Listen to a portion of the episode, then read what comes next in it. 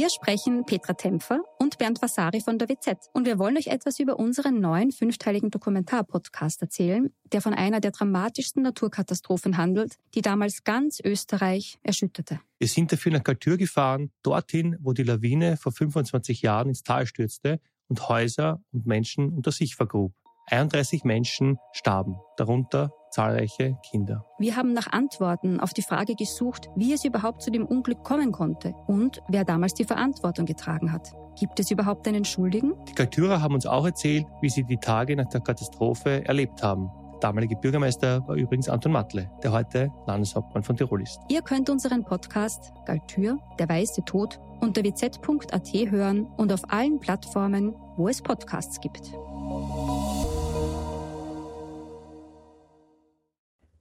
Herzlich willkommen bei Delikt. Mein Name ist David Knees. In der heutigen Ausgabe von unserem Delikt-Rückblick erzählt der langjährige Kriminalreporter Hans Breitecker von den Hintergründen des unglaublichen Falles der Olga T. Neben der Autobahn fand man damals eine verkohlte Leiche. Ihre Identität sollte sieben Jahre lang ungeklärt bleiben. In diesem Zeitraum fiel auch eine mysteriöse Reihe von weiteren ähnlichen Frauenmorden in Österreich. 2012 dann der Durchbruch bei den Ermittlungen. Man wusste jetzt, wer das Opfer ist und hatte auch Hinweise auf einen Verdächtigen für die Bluttat. Doch dieser wurde bis heute nie befragt und die Ermittlungen eingestellt. Die heutige Ausgabe erschien ursprünglich im Rahmen unseres Podcasts Graz laut gedacht Anfang 2019. Es war vor ziemlich genau 14 Jahren, nämlich am 9. Jänner 2005, als in Pirka zwei Gendarmen eine Radarkontrolle durchführen wollten. Damals war Gendarmerie und Polizei nämlich noch getrennt. Und einer der beiden hat dann etwas ziemlich Grausiges entdeckt. Was, was war da? Ja, einer der beiden Gendarmen äh, ist zur Seite gegangen und hat dort äh, unter der Brücke, unter der Autobahnbrücke der A9, unmittelbar neben der Südautobahn, einen, etwas Verdächtiges liegen gesehen. Er hat danach gesehen und es hat sich rasch herausgestellt, äh, dass es sich um eine verkohlte Leiche handelt. Es war innerhalb kürzester Zeit dann äh, Mordgruppe der Gendarmerie, Spurensicherer, Gerichtsmediziner, Gerichtskommission, die waren gleich am Tatort und es hat sich eigentlich der Verdacht sofort bestätigt. Der Gerichtsmediziner hat festgestellt, dass es sich um eine junge Frau handeln muss. Die wurde aber nicht dort erschlagen, Auffindungsort ist nicht identisch mit Tatort. Tatort kennt man bis heute nicht, äh, sondern die ist dort entsorgt und angezündet worden. Und danach hatte der Täter zusätzlich noch ein Ohr abgeschnitten. Warum, weiß man bis heute nicht. Die Gendarmerie ist dann in die Öffentlichkeit gegangen mit einer Personenfahndung.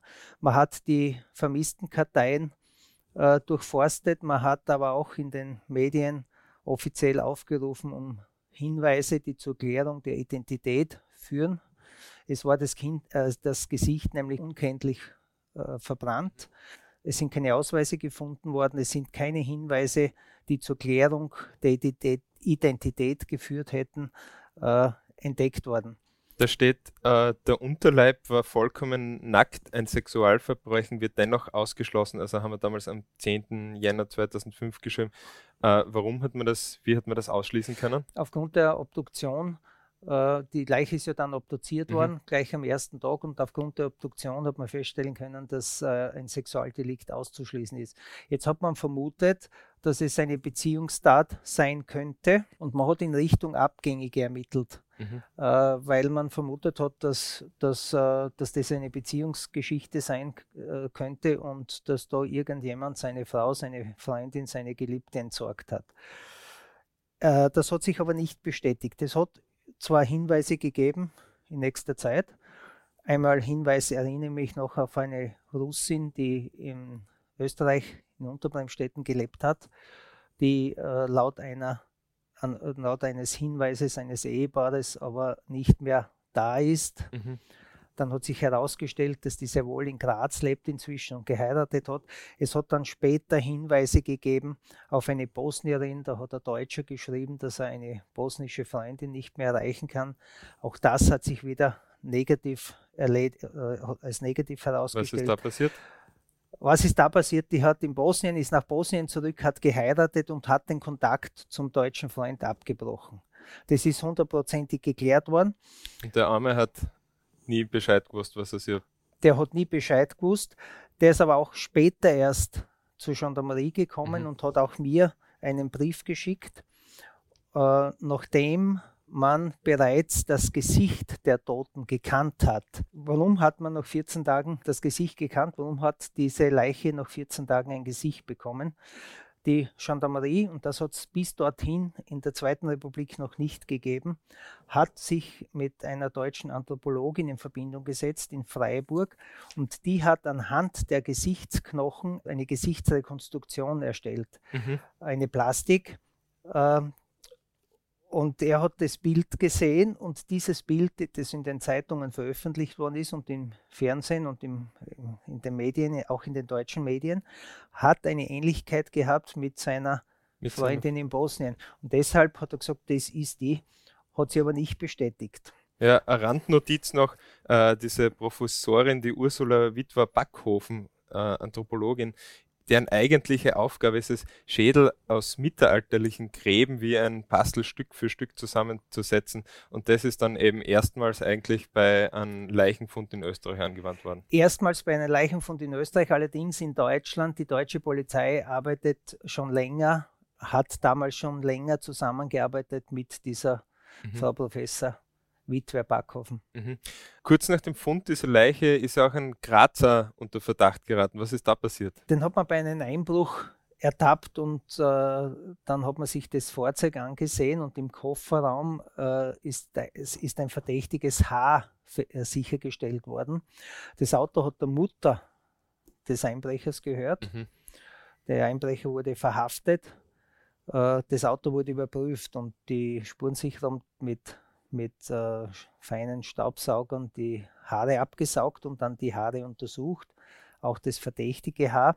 Und dann hat sich herausgestellt, äh, die DNA sozusagen, die DNA, die man, die man äh, durchgeführt hat, die Untersuchung hat dann äh, diesen Burschen entlastet, weil äh, das Haar war kein Menschenhaar, sondern ein Hundehaar. Mhm bei dem Fall ist jetzt einiges oder sehr viel unklar, was man allein schon an der, an der Größe von dem Akt, der da ähm, zwischen uns liegt, sieht.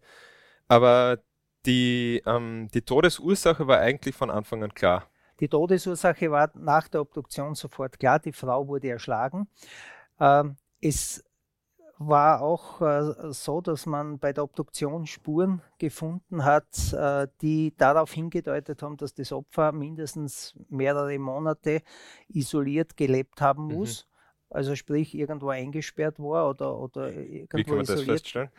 Das, das kann man feststellen anhand des, äh, der, der Zähne. Mhm. Da gibt es den Stressmarker, den sogenannten.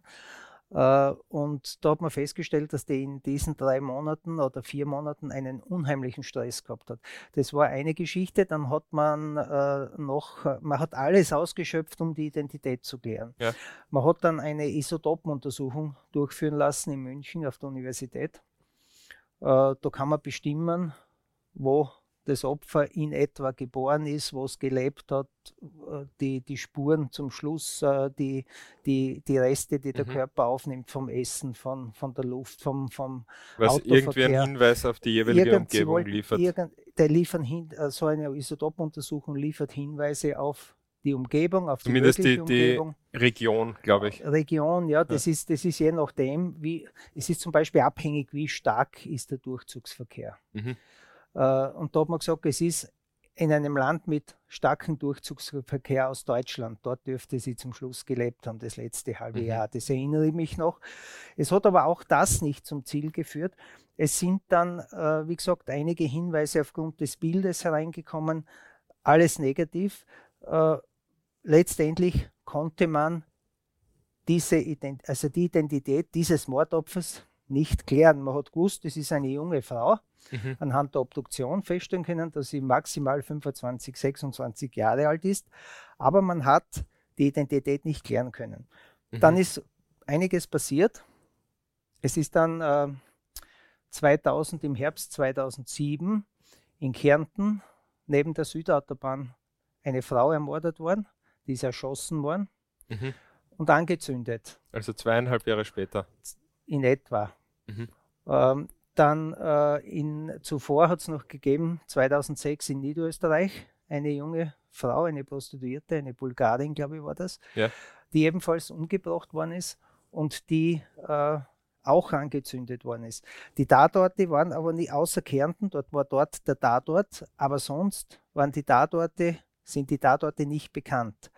Dann hat es nach der Geschichte in Kärnten einen weiteren Mord gegeben, hat man ein weiteres Mordopfer in Niederösterreich gefunden, auch wieder angezündet. Eine der Niederösterreicherinnen ist erstochen worden, die zweite ist erschlagen worden. Mhm. Beide, an, beide dorthin gebracht zum Auffindungsort angezündet. Jetzt hat man vermutet, die Medien haben spekuliert, die Polizei hat dann auch, ist auch aufgesprungen auf diesen Zug. Jetzt hat man vermutet, dass ein Serientäter unterwegs ist und dass diese Fälle zusammenhängen. Ja. Denn es hat einen Modus operandi immer wieder gegeben.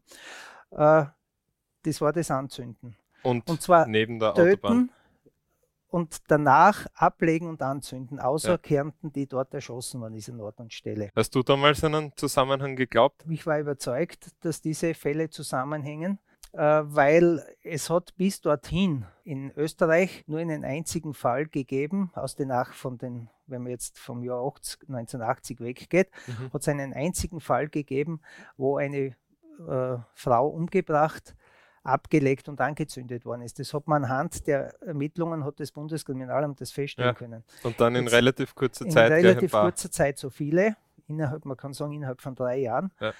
Und dann passierte noch ein Mord, nämlich im Burgenland. Dort wurde eine Pensionistin gefunden, die ist erwürgt worden, wieder angezündet. Mhm. Der Täter, den man damals verhaftet hat, nach relativ kurzen Ermittlungen, hat in Niederösterreich unweit der beiden Auffindungsorte wiederum gewohnt. Mhm. Aber man hat feststellen können, dass er zumindest mit der steirischen und mit der Kärntner Leiche nichts zu tun hat. Trotzdem wurde die Soko Frauenmorde gegründet und man hat jahrelang ermittelt, ohne zu einem Ergebnis zu kommen. Unvoreingenommen oder schon im Hinterkopf, dass das der gleiche Täter dann sein könnte bei den restlichen? Das war schwer zu sagen. Nicht? Also man, hat, man ist davon ausgegangen, dass das vielleicht doch nicht zusammenhängt, aber man hat auch nicht ausschließen wollen, dass Zusammenhänge vorhanden sind. Also man Richtungen wollte das ermittelt. einfach über, man hat in alle Richtungen ermittelt. Man hat gesagt, wir schauen uns das jetzt gemeinsam noch einmal an, verhauen können wir sowieso nichts mehr. Äh, wir müssen zumindest einmal wissen, wer ist die, die Frau in Kärnten und wer ist die Frau in der Steiermark. Mhm. Und das ist erst nach sieben Jahren, nachdem die, die Tote im Birka neben der Autobahn gefunden wird, sieben Jahre später hat man dann die Identität klären können. Wie ist das gelungen? Das ist insofern, das hätte schon früher passieren können, wenn die italienische Polizei nicht so oberflächlich ermittelt hätte. Denn die Österreicher haben ja über Interpol und Europol die Fahndung weitergegeben. Ja. Äh, es, war, es, sind, es ist eine DNA-Spur vorhanden gewesen und es ist, ich glaube sogar ein Fingerabdruck vorhanden Mhm. gewesen. Und das haben sie an die Nachbarländer verschickt. Und warum ist Und- das in Italien nie aufgefallen? Das ist deshalb nie aufgefallen, weil die Italiener nichts abgeglichen haben. Die haben einfach gesagt, okay, abgängig interessiert uns Aha. nicht und haben das liegen gelassen. Dann sieben Jahre später kam ein neuer österreichischer Verbindungsbeamter Mhm. nach Rom. Verbindungsbeamter ist immer das Bindeglied zwischen der österreichischen Polizei, zwischen Ministerium, Bundeskriminalamt und der italienischen Polizei und italienisches Ministerium und österreichische Botschaft. Und dieser Mann hat gesagt, das gibt's doch nicht, das schaue ich mir jetzt noch einmal an. Und hat sich Abgängigkeitsfälle angesehen und verglichen, die keine Abgängigkeitsfälle mehr waren, weil Mhm. die Frauen offiziell als wieder anwesend gemeldet waren. Mhm.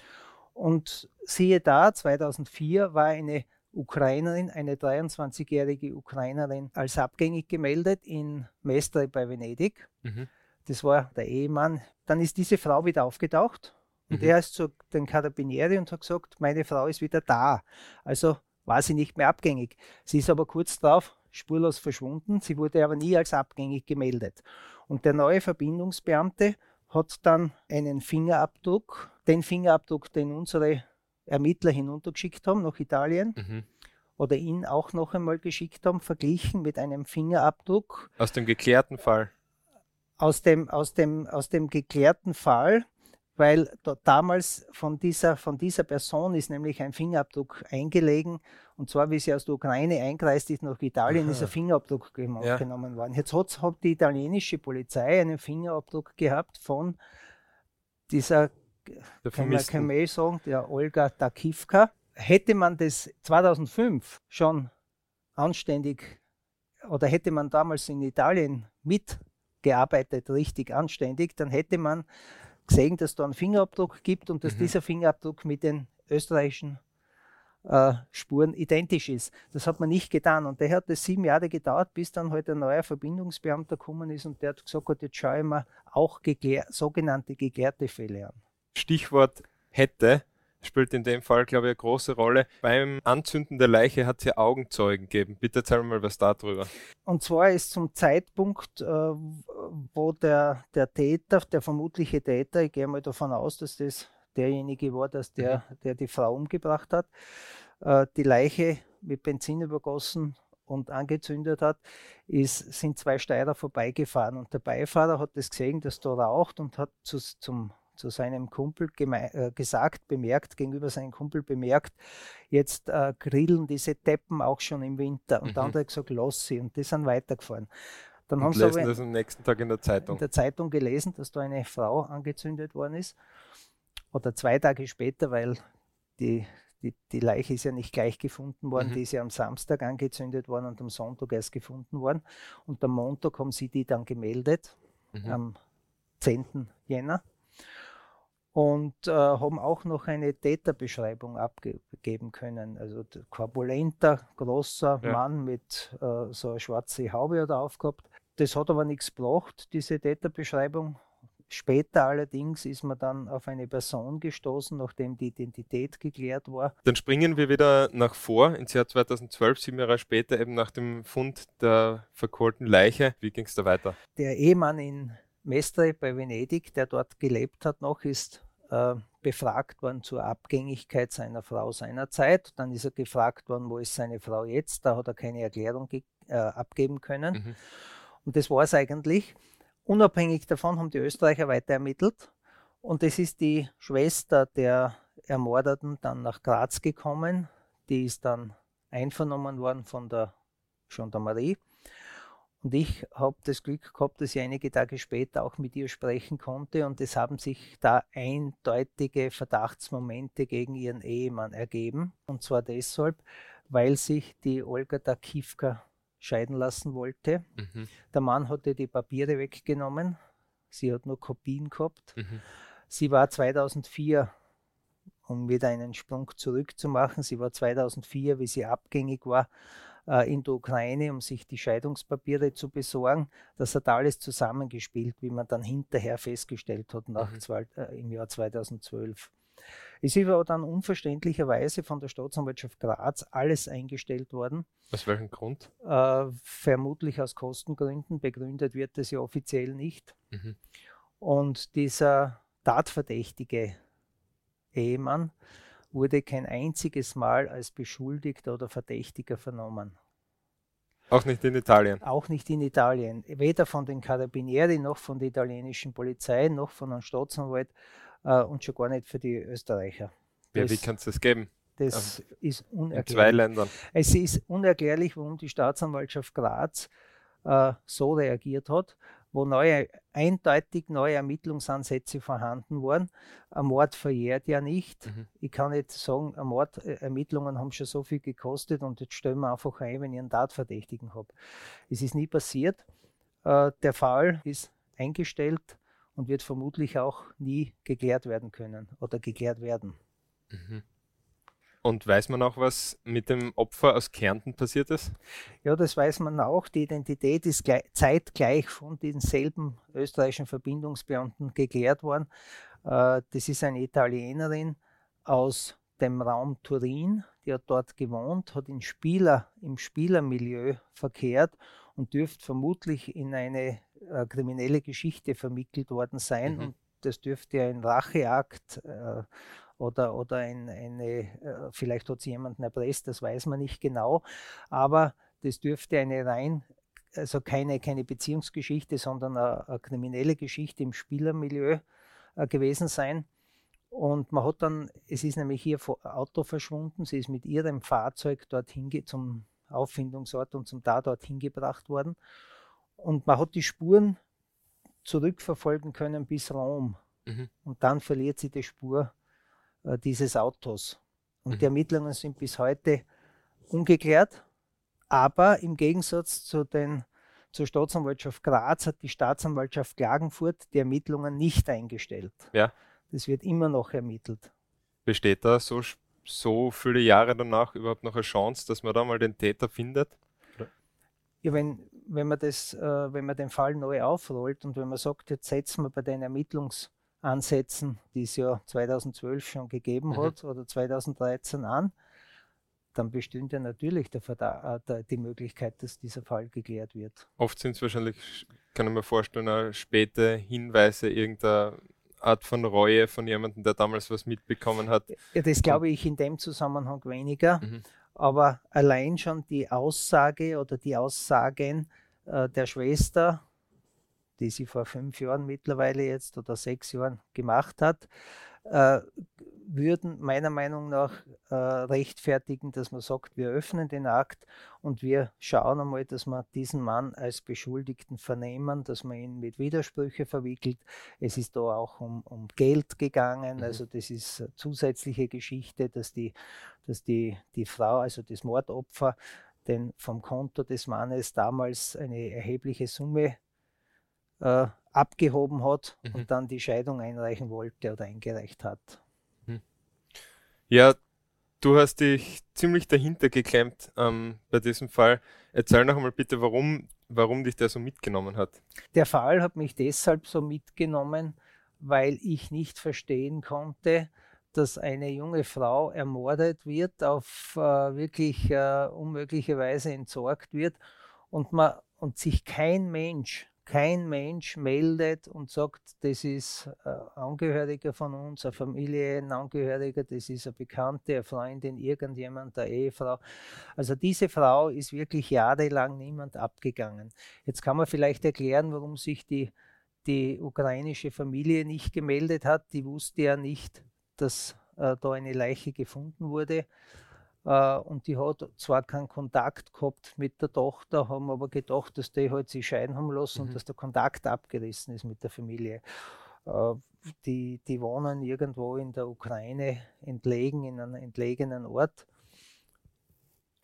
Es hat damals Unruhen gegeben in der Ukraine. Das ist, äh, es waren die Umstände, die Österreicher wollten, die Steirer wollten auch hinfahren, ermitteln in der Ukraine, ermitteln, äh, ist dann nicht gegangen. Es hat da diese, diese ganzen Unruhe geben, den, den, den Krieg im Land. Und es ist eigentlich äh, alles im, im, im Leeren, ins mhm. Leere gegangen. Mhm. Äh, lediglich, wie man dann gewusst hat, wer diese Frau ist und wie man mit der Familie Kontakt aufgenommen hat, hat sie bestätigt, dass sie die länger nicht gemeldet hat, die Olga Dakivka, mhm. und dann ist die Schwester heruntergekommen.